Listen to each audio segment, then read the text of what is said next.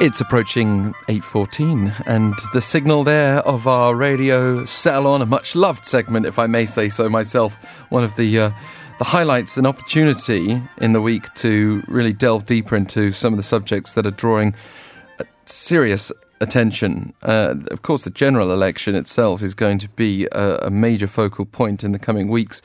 The vote itself on April 15th, and we can touch on some of the issues surrounding the build up. With, uh, first of all, let me say good morning to Mr. Joung Hwang, Independent Legal Research with Law LLC. Good morning. Morning, Alex. As well as Heejin Koo, former foreign correspondent and research fellow at Korea Peninsula Future Forum. Uh, good morning. So, Mr. Hwang, you're going to start us off today, and it's what I've been describing as a threat to freedom of expression, or at least a controversy over that. Yeah, uh, basically what it is right now is from a political standpoint, is a small mini PR disaster for the ruling Minju Party. What happened was that basically the ruling Democratic Party withdrew a criminal complaint against a history professor who criticized the ruling party in a newspaper column. And now this could have been just kind of a minor blip when she originally wrote this column, but because of how the Democratic Party has handled it, it basically has become kind of a big egg on their face. So just to kind of summarize what happened, uh, back in January 29th, a history professor by the name of Lim In-miri wrote a column for the for a left-leaning newspaper in South Korea, urging the public to vote for parties other than the Democratic Party.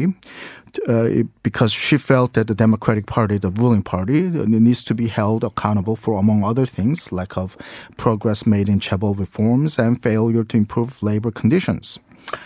Now, since then, this gradually developed into a PR disaster for the Democratic Party. Uh, as the events snowballed, first the Democratic Party filed a criminal charge against the professor as well as two editors at the newspaper for election law violation. And then, uh, understandably, there was a huge backlash. And then the, the party decided to withdraw the charge. And just yesterday, the floor leader of the Democratic Party uh, offered a formal, basically a, you know, full-on apology apology. And basically, this is an incident that could have been just kind of a blip in the political radar and has developed into, a, you know, basically how poorly uh, Democratic Party handled this particular thing in the past two yeah. weeks. So you said at the outset it's a PR disaster. Legally, is there any grounds whatsoever for their claim, though? Right. Uh, the one thing to understand in the Korean election law is fairly strict and strictly uh, circumscribes you know manner and the time and place of how you can do you know election campaigning. And basically, the language that the Professor Lim got in uh, got into tr- trouble for is the fact that she said you know she lays out a criticism of the Democratic Party and says in the upcoming election vote for parties other than Democratic Party, noting that she herself is a little bit liberal. So technically, you could say that you know that that is actually a campaign, uh, political campaigning that is outside the realm of the. But she's uh, not a lawmaker she's not a lawmaker, but you know the, the, election law applies to everyone, and she's using a newspaper in order to actually you know, urging people to not vote for Democratic Party. So technically, it could be an election law violation, but uh, again, there are a couple of issues with that. Even legally speaking, it's a gray area. But especially from the optics point of view, you know, the ruling party bringing the you know the justice apparatus against the uh, against a critic. I mean, it, it, just was a horrible look. And to be frank, I mean mean, I, I, really don't know what the decision makers at the, the Democratic was thinking about when they thought that they could do this without having a big public backlash. It sounds to me, Hee like we need to have more clarity. Yes, we have strict election laws, but we ha- we perhaps need to have more clarity as to uh, what's acceptable in society within the context of newspaper editorials. It seems to me like right up until the day of the election. Professors and anyone should be able to say what they feel. I mean, but then I grew up in a country like Britain where you know, all the newspapers seem to uh, on the Have day of on. On, on, the day of elections seem to be urging you one way or the other. But, exactly. You know, it's just part and parcel of the thing. I, you know, we have to accept people are going to have their opinions and they're going mm-hmm. to be sharing them privately. So why not in the newspaper context? Well, um, in Korea, uh, election rigging was one of the concerns a very, very long time ago. Well, it's not that long ago. Um, uh, before the uh, 1980s or late 1980s and early 1990s, we didn't have a full on democracy. Hence, the the election laws and strict um, uh, adherence to them is necessary to uphold uh, uh, fair campaigning. The, the, the trouble is, you get this circle, then, don't you? Because the very thing that's supposed to prevent a dictatorship can start to look like a dictatorship if if you're then using those laws to prevent freedom of speech?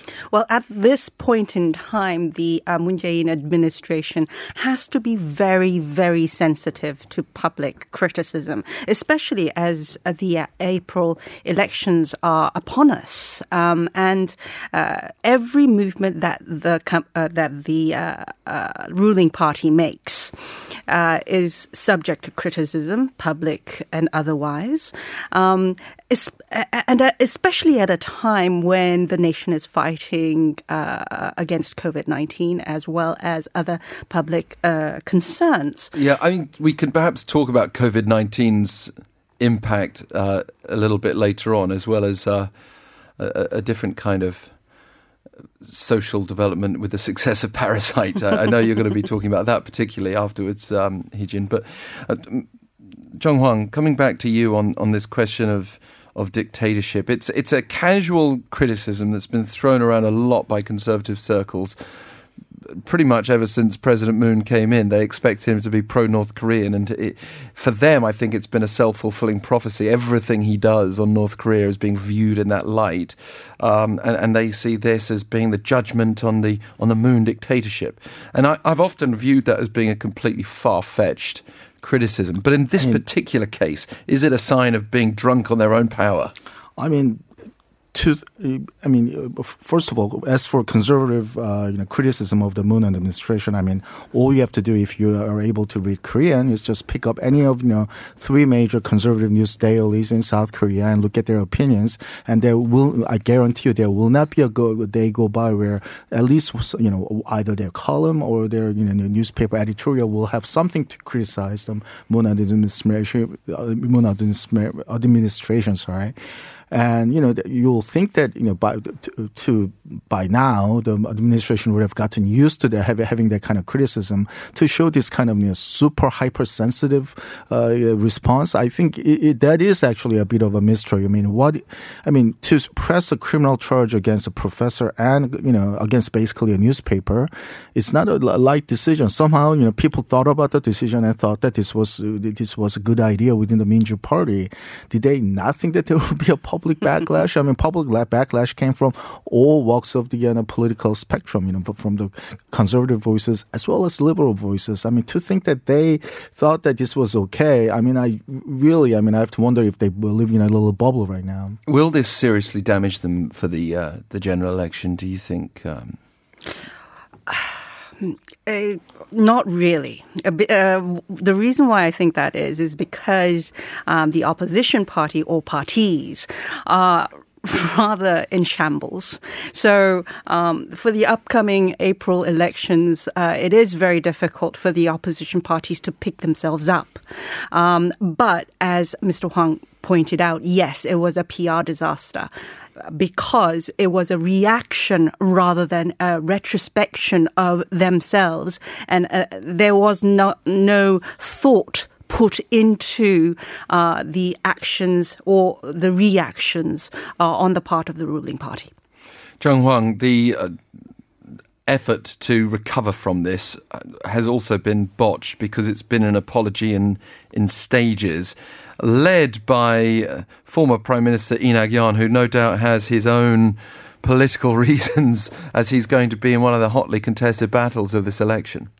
I mean, you know, if you asked any kind of you know PR professional, you know, to to apologize once you realize that you botched something, you, you really need to get ahead of uh, you know news stories and really you know make the apology count. And basically, what Democratic Party has done is to drag its feet and kind of rolled out a rolling apology and sending out some pe- some people who are not in the party leadership position to apologize.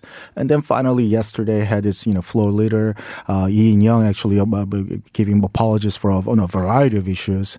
So even apology part, they had they didn't exactly handle, handle it correctly to show that you know, look we made a mistake. We fully own it, and then we're we're sorry about that. I mean, that's not the kind of message that people got. So you know, whole the whole decision making process from the filing of the criminal charges to apology process, I think, is kind of shows some dysfunction within the decision making process within the party.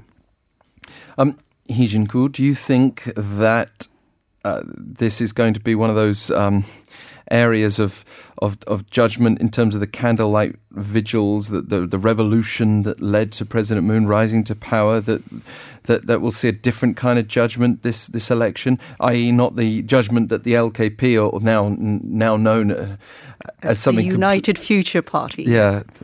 The UFP, um, now rebranded with uh, the support of two minor alliances, uh, but but not necessarily the judgment that they've been calling for, but more a judgment from people who had higher hopes and more idealistic hopes for the candlelight revolution, as this professor in question clearly had. That's uh, actually a very good point because of the candlelight vigils, as well as the ex- higher expectations uh, of the public on the ruling party, a very, very strong, with extremely strong support from the public. Um, the public has extreme high hopes and expectations for it and uh, it has to live up to that expectation. And in order to do that, they have to ha- be in a position where they are more magnanimous in dealing with smaller uh, opposition parties, weaker opposition party, um, and uh, they have to uh, put their thought into uh, making accusations, criminal charges against uh, criticism or against critics that are coming their way, left and right.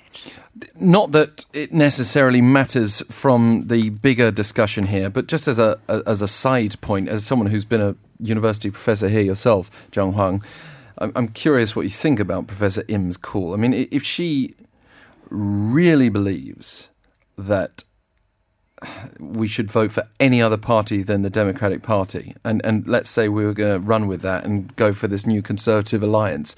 That seems like a massive shot in the foot for whatever she's trying to attain here.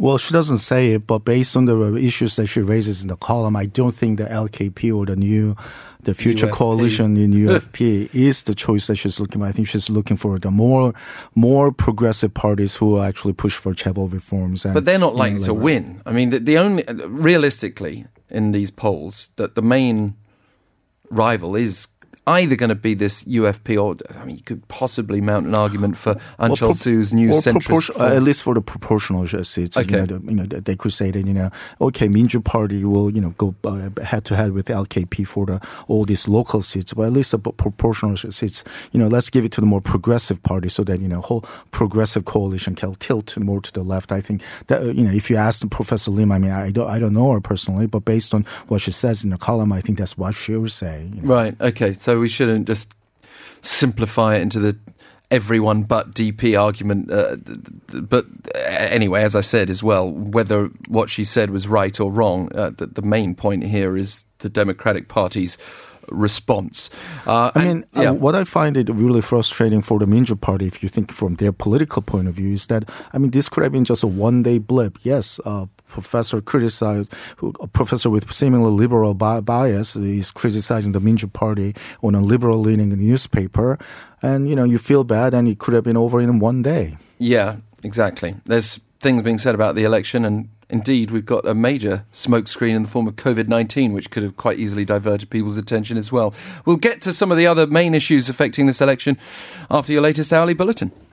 The time is 8.30. You're listening to TBS EFM's This Morning, and it's our radio salon, as we do every Wednesday. Let me just say hello again to Heejin Koo, former foreign correspondent and research fellow at Korea Peninsula Future Forum. Please stand by and bring us your topic, by the way, in a few minutes. Of course.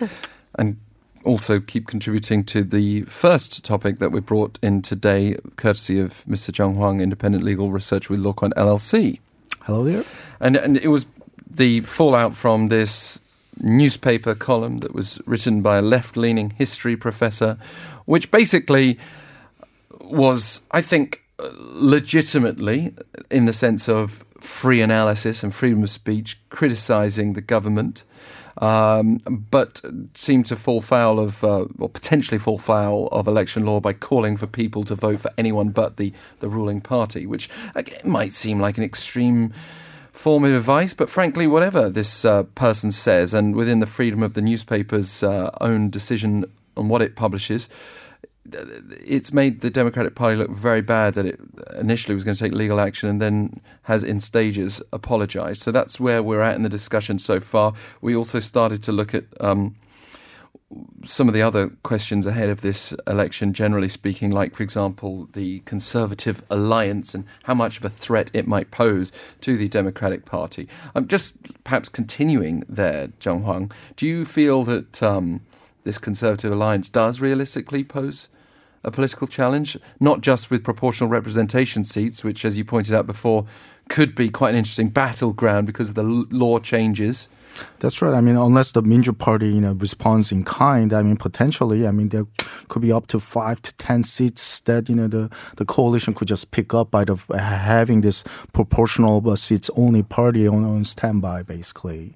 So you know, I mean, they're uh, digging their heels and you know pulling all the stops and I mean, especially if the Minju Party goes through this kind of decision process for, for between now and April, how successful will they be? I don't know. it's relatively close, though. I mean, if you were with this alliance, if you were to divide the National Assembly now, the DP is not not far ahead. That's right. Uh, so, I mean, it, it, it's people who sort of I, I, don't want to say you're one of them, uh, Ms. Koo, but before when you were suggesting that the Democratic Party wouldn't necessarily be too hurt by this particular scandal, uh, mm-hmm. uh, anyone who thinks that the DP is safe in this election, um, well, it could be a nervy day. on, on April 15th? Well, if they are uh, as reactive as they have been in this case, yes, it will be a cause for concern. But I think uh, what Professor Lee was pointing out was that they need a, a little bit of a self uh, introspection as well as uh, a look back on what they can do to improve their chances. Uh, but it is a very rough road ahead if they continue continue on this road. And that was what Professor Lee was talking about. And if they do not, uh, if they continue, as Mr. Hwang pointed out, to uh, follow this road of reaction rather than uh, introspection, then yes, they will be in trouble. I think. Mr. Hwang, we do have a culture still in this country to a certain extent of, of self censorship at times. So you'll find left leaning media organizations and right leaning media organizations enforcing what they think their political uh, superiors, if we can call them that, uh, would want, not necessarily directly. So, so in other words, President Moon or even the DP's leadership might not have their direct finger, fingerprints on this, although it may do or it may not. Um, it could be all levels that, that decided, oh, this isn't the kind of thing we want to be reading. Do, do we know exactly who would have been responsible for the legal action? I mean, there, are theories and there are some names uh, thrown about by, you know, particularly conservative media, and, and I'm not sure to what extent I'll believe uh, I can believe rely on them, and I, I, have no personal you know inroads in the decision making process in the Minju Party, but you know pressing char, you know, legal, uh, actual criminal charge against a newspaper and a professor is actually going to be a potentially explosive issue. And mm. the fact that they went ahead and thought that you know this would be okay politically. I mean, you know, it just kind of defies common sense. I hmm. mean, you know, did, did, I mean, surely it wasn't one person's decision. There was probably some group of people, some committee. But do they need to take down. responsibility and, and leave? Well, I mean, we don't, you know, nobody has taken personal responsibility for the, the, this decision. And as I pointed out, you know, even the apology came out in a kind of rolling stage, you know, showing that, yeah, I mean, we don't really want to apologize was at least the kind of the uh, impression they gave us. So I think, you know, uh, uh, there are probably a lot of people who are keeping their mouth shut, but think that, yeah, but we should still go ahead with the criminal charge. I think that's kind of, you know, worrisome sign that, you know, some key figures, at least some key figures in the Minju Party have that mentality. And, and Heejin Koo, are you worried that in this country we we still don't have a particularly strong liberal voice? Liberal in the sense of uh, United States liberal or or perhaps even British liberal, which maybe goes even further, uh, in, especially in the welfare direction. But I mean, of course, what, what it means to be liberal differs massively from one country to the next. It could take on issues like we, have been facing issues uh, like, for example, of transphobia in the military and, and in the university system here, or it could be on issues like welfare.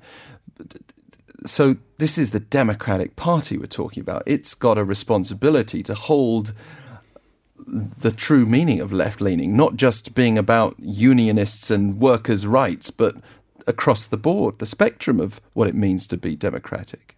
Well, ever since uh, full democracy uh, came about uh, during the early 1990s, I think uh, the Korean public has uh, has tried to stay away from ultra right or ultra left. Um, it has been, uh, most parties have been left leaning or right leaning. Um, and uh, what we know as liberal uh, in the sense of US liberal and UK liberal. Um, I don't think uh, there ha- there has been much uh, of a um, following popularity no. Uh, in the Korean society.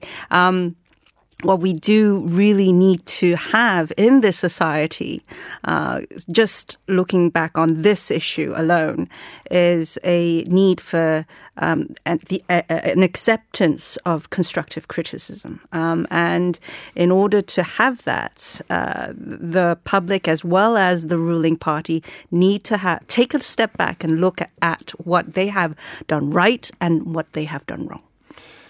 Uh, just as a transition to our next topic, Mr. Hwang, can you summarize for us what you think will be the decisive issues ultimately in this general election?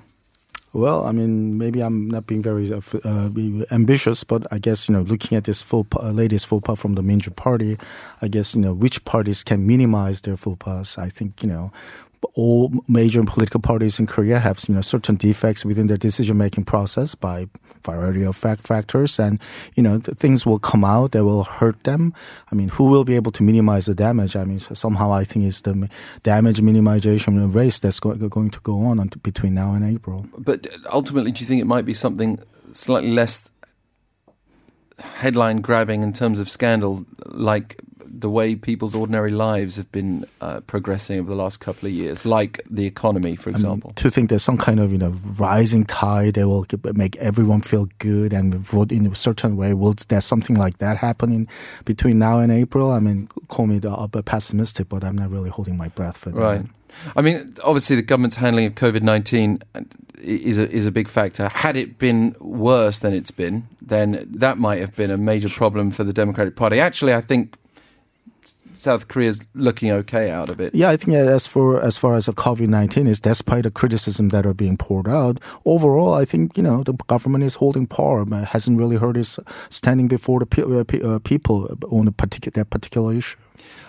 But then. Heejin Koo, we have the parasite effect. so I, I, want to issue a slight disclaimer here. We're talking a lot about Parasite now because it uh, has won all these Oscars and it's done incredible things and got people around the world talking about it. But any potential social impact from it perhaps will be slightly watered down by the fact that the South Korean society enjoyed this movie a long time ago, relatively speaking, and the kind of social commentary that the film provides maybe has faded slightly uh, mm-hmm. compared with uh, if it was just being released right now after winning Oscars, for example. Um, absolutely. Um, uh, because of that uh, Oscar win, uh, uh, astounding though quadruple win. Astounding. Um, it, the fact that uh, lawmakers again uh, conserv- conservatives are trying to let's say edge in on the um, uh, win of parasite the, the limelight um, it, it has come under criticism yet again. Um, uh, lawmakers have been shameless in trying to attach itself to Bong Joon-ho and the movie, uh, claiming director Bong as the son of Daegu, and uh, uh, many candidates uh, in the upcoming elections have made uh, pledges such as um, they will want they want to create a Bong Joon-ho cafe alley or or creating a tour spot for Bong Joon-ho's birthplace or setting up statues and displays to commemorate the movie. Um, but the truth is, uh, conservative conservative lawmakers had criticized Parasite as a leftist movie um, before the Oscar win. Uh, now, Hong Joon-pyo, former leader of the main LKP, had said earlier he would not watch Parasite, uh, calling it a parasitic movie. And then Kim Moon-soo, the former governor of Gyeonggi province and former member of the LKP, also derided the film as a quintessential 빨갱이 communist movie. Um, we don't know whether the um, uh, smaller parties allied to uh, Democratic Party may have learned their political maneuvers from director Bong Joon-ho. That is what uh, lawmaker Kim said, uh, Kim Jae-won said. Uh, but their actions are definitely parasitic in nature. I mean, we have conservative lawmakers in droves Yeah. criticizing the movie before the Oscar win, and then after afterwards, it's as if uh, Yeah. they did not happen. And just to point out, before all this international claim, the Parasite was a mega blockbuster in South Korea, having more than 10 million people you know, Right. seeing it on the big screen. So it was a it was a very popular movie, and despite that, you know, between the Oscar win and that that, that you know popularity, you know, but conservative politicians were saying uh, this about the the movie Parasite. So it is a big uh, big, big turnabout, as you know, Ms. Koo has pointed out. Yeah, do, but what do you think about this idea that it, it would have had a social impact that lasts going into this election? This is the first election since the movie was released, of course, but but uh, most of the attention lately has been more about the increase in South Korea's soft power, the success of a film director, the interest in other South Korean movies because of the Oscars success, because we've been already talking for months about various different awards, and then months before that about the movie itself. Well, uh, let, let me put it this way, slightly in a long version. I'm old enough to remember in 2012 when Psy's Gangnam Style was all the craze around the world, and even that actually you know penetrated into the political world. And you know, former President Park Geun-hye actually had you know whole you know SNS you know video clips going viral, showing she she's dancing to the tune of the you know the Psy's Gangnam Style. Did that really you know help her presidential bid? I mean, she eventually won, and everybody tries to coattail whatever is really popular at the time, especially in an international setting. And I think that's exactly what's happening. But you know, on the core issues, I mean, yeah, I mean, I think a lot, many, many South Koreans are feeling good about the fact that you know the, the movie has uh, attained so much international acclaim. And you know, the, you know, the politicians are trying to coattail on that, but whether they will actually have political fallout, I'm a little less, uh, you know, sanguine about that. It is kind of ironic, though, uh, Ms. Koo, and this is a point that I'm repeating, but I think it's probably worth repeating in the context of what uh, Mr. Hwang just said. Both Gangnam Style and Parasite, in their own ways, are, are s- well, they obviously have negative connotations as well as the positive um, in reflecting on aspects of Korean society that, well, in a satirical way and, and in, a, in, a, in a less than glowing way as well. I mean, Gangnam Style was a bit more comedic and less dark, obviously, but still, this idea of, of, of people living that kind of lifestyle in Gangnam, uh, it's a private joke for Korea and a catchy song for the rest of the world. hmm And uh, what we need to also point out is um, director Bong Joon-ho and his works often uh, are satiric, uh, satirical comment. Uh, commentators, uh, uh, commentaries uh, regarding uh, the actual realities uh, of the Korean society, um, and Parasite was no different. It was, it is a commentary on the disparity between the haves and have-nots, and the the farce of the actually the haves actually not having much at all in the end. Um, but uh, if if that is the case, um, we see lawmakers not addressing that very core message, but concentrating on the effect or the Oscar effect, rather, of the movie. And Um, that and that's where it sort of smacks of exploitation when they're just jumping on the bandwagon of, of success. And it reminds me of the old saying "jumping the shark." Mr. Hwang, which is actually a, a Happy Days reference um, for those who aren't familiar with the phrase itself. But basically, it's used to, to refer to a, a, a phenomenon when something has been so overplayed and so overdone in terms of people's uh, response to it that it that it starts to feel like it's old hat. I'm not saying Parasite itself is in that category, but the bandwagon is looking a little tired now. Well, it's very crowded, right? I mean, I mean, politicians on all spectrums is trying to sort of get in on it and saying that can we squeeze something out of this, you know, to you know reach out to people, just like you know, you know, Park Geun-hye uh, danced to the, the, the Psy's Gangnam style. So, I mean, I, I, I guess you know, politicians are opportunistic and, you know, they have to do whatever they can to connect with the voters between now and April. So to a certain extent, I don't blame them. But at the same time, particularly about you know given the fact that some of these conservative po- politicians have have you know really put down the movie originally and Bong Joon-ho himself if you remember was you know blacklisted during Yeah. the la- la- la- last administration. It's uh, I mean that I think it does go go into the territory of hypocrisy. Well, this is all relevant PR potential for the Democratic Party, actually, and for other minor parties as well to, to make these points um, in a way that doesn't look necessarily like bandwagoning. It, it looks more like a, a response to bandwagoning. But if we were to draw up a caricature, Ms. Koo, we might sort of imagine the, the coattails having been severed or torn off some time ago and, and picture some of these conservative lawmakers on the ground with those coattails only gripped in their hands and, uh, and the actual coat itself some way off in the distance, uh, riding into Oscar's success, along perhaps with some corporations that have jumped on board as well, uh, and, and, and just anyone with a career connection. Yeah, um, uh, the famous one, I guess, the uh, the um, positive spin, I guess, is actually fro- on the um, instant noodle. right, mixing a certain, it, it's not just any old instant noodle, right? Mm, It's just uh, one of the Neoguri? uh, uh, something very that well, the translator actually called it ramudong, uh, one uh, ramen which uh, looks like an udon actually, and the other one actually looks like jjajangmyeon. A mixed together with that, they are, uh, they call it japaguri. Um, apparently, that is being uh, touted as the uh, a reborn craze uh, uh, in the uh, social media circles. Have you tried this, by the way?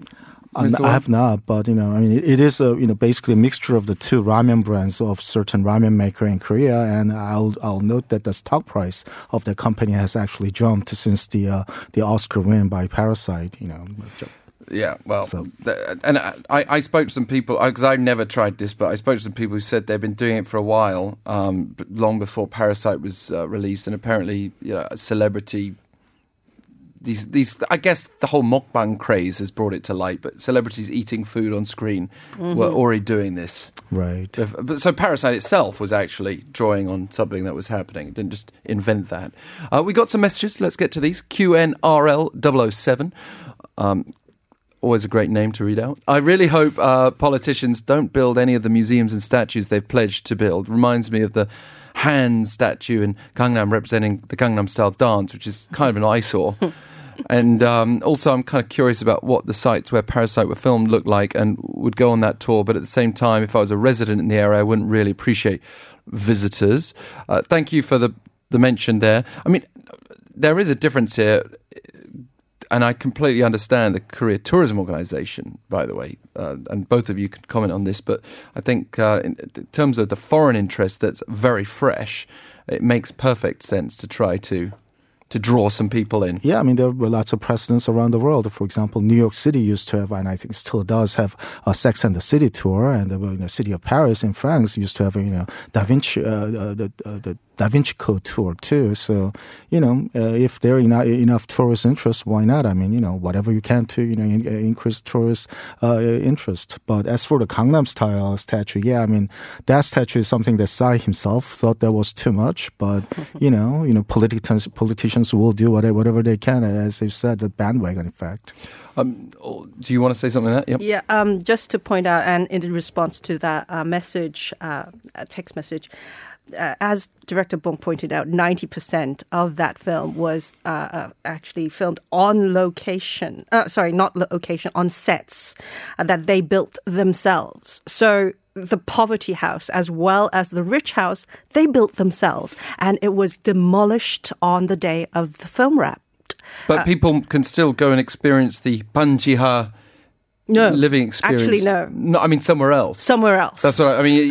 what I mean is that is something that's real in Korea. Yes, that but- kind of housing. But would you really want uh, somebody to go into a panjiha that you're living in? Um, No. Again, I'm saying if they want the full authenticity, they can pay the, the rent to go and live there, perhaps, for a few months. Christopher Wilbur's got in touch, though, on a serious note, saying, Has the government done anything to address the situation of the, the Panjihas? I, actually, I'd like to also ask both of you to answer that, but also um, make the point that like on this show, we have interviewed people living in worse conditions than that. In, for example, the Yeongdeungpo area.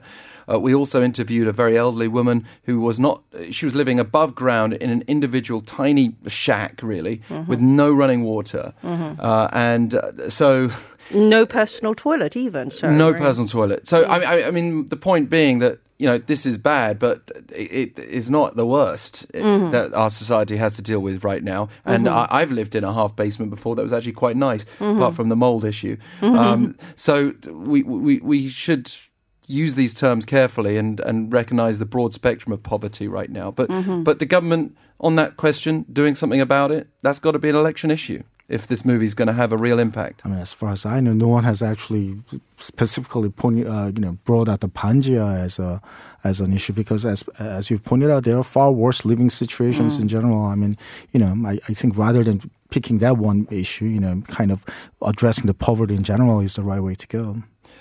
And a final word from you, Ms. Koo, Well, on um, that or anything?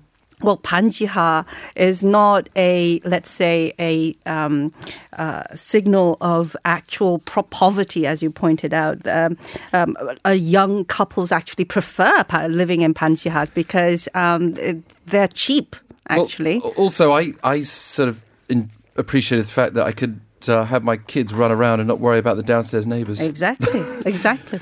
But uh, but still, of course, there are panjihas and then there are panjihas, Mm-hmm. and, uh, and and and it's the overall poverty thing, a word that we're all familiar with. That Mm-hmm. hopefully the the parties will take notice of going into this election and stop searching for those coattails which are some way back the the road. Uh, thank you both of you for joining us. A pleasure with our radio salon. Thank, Thank very you. much.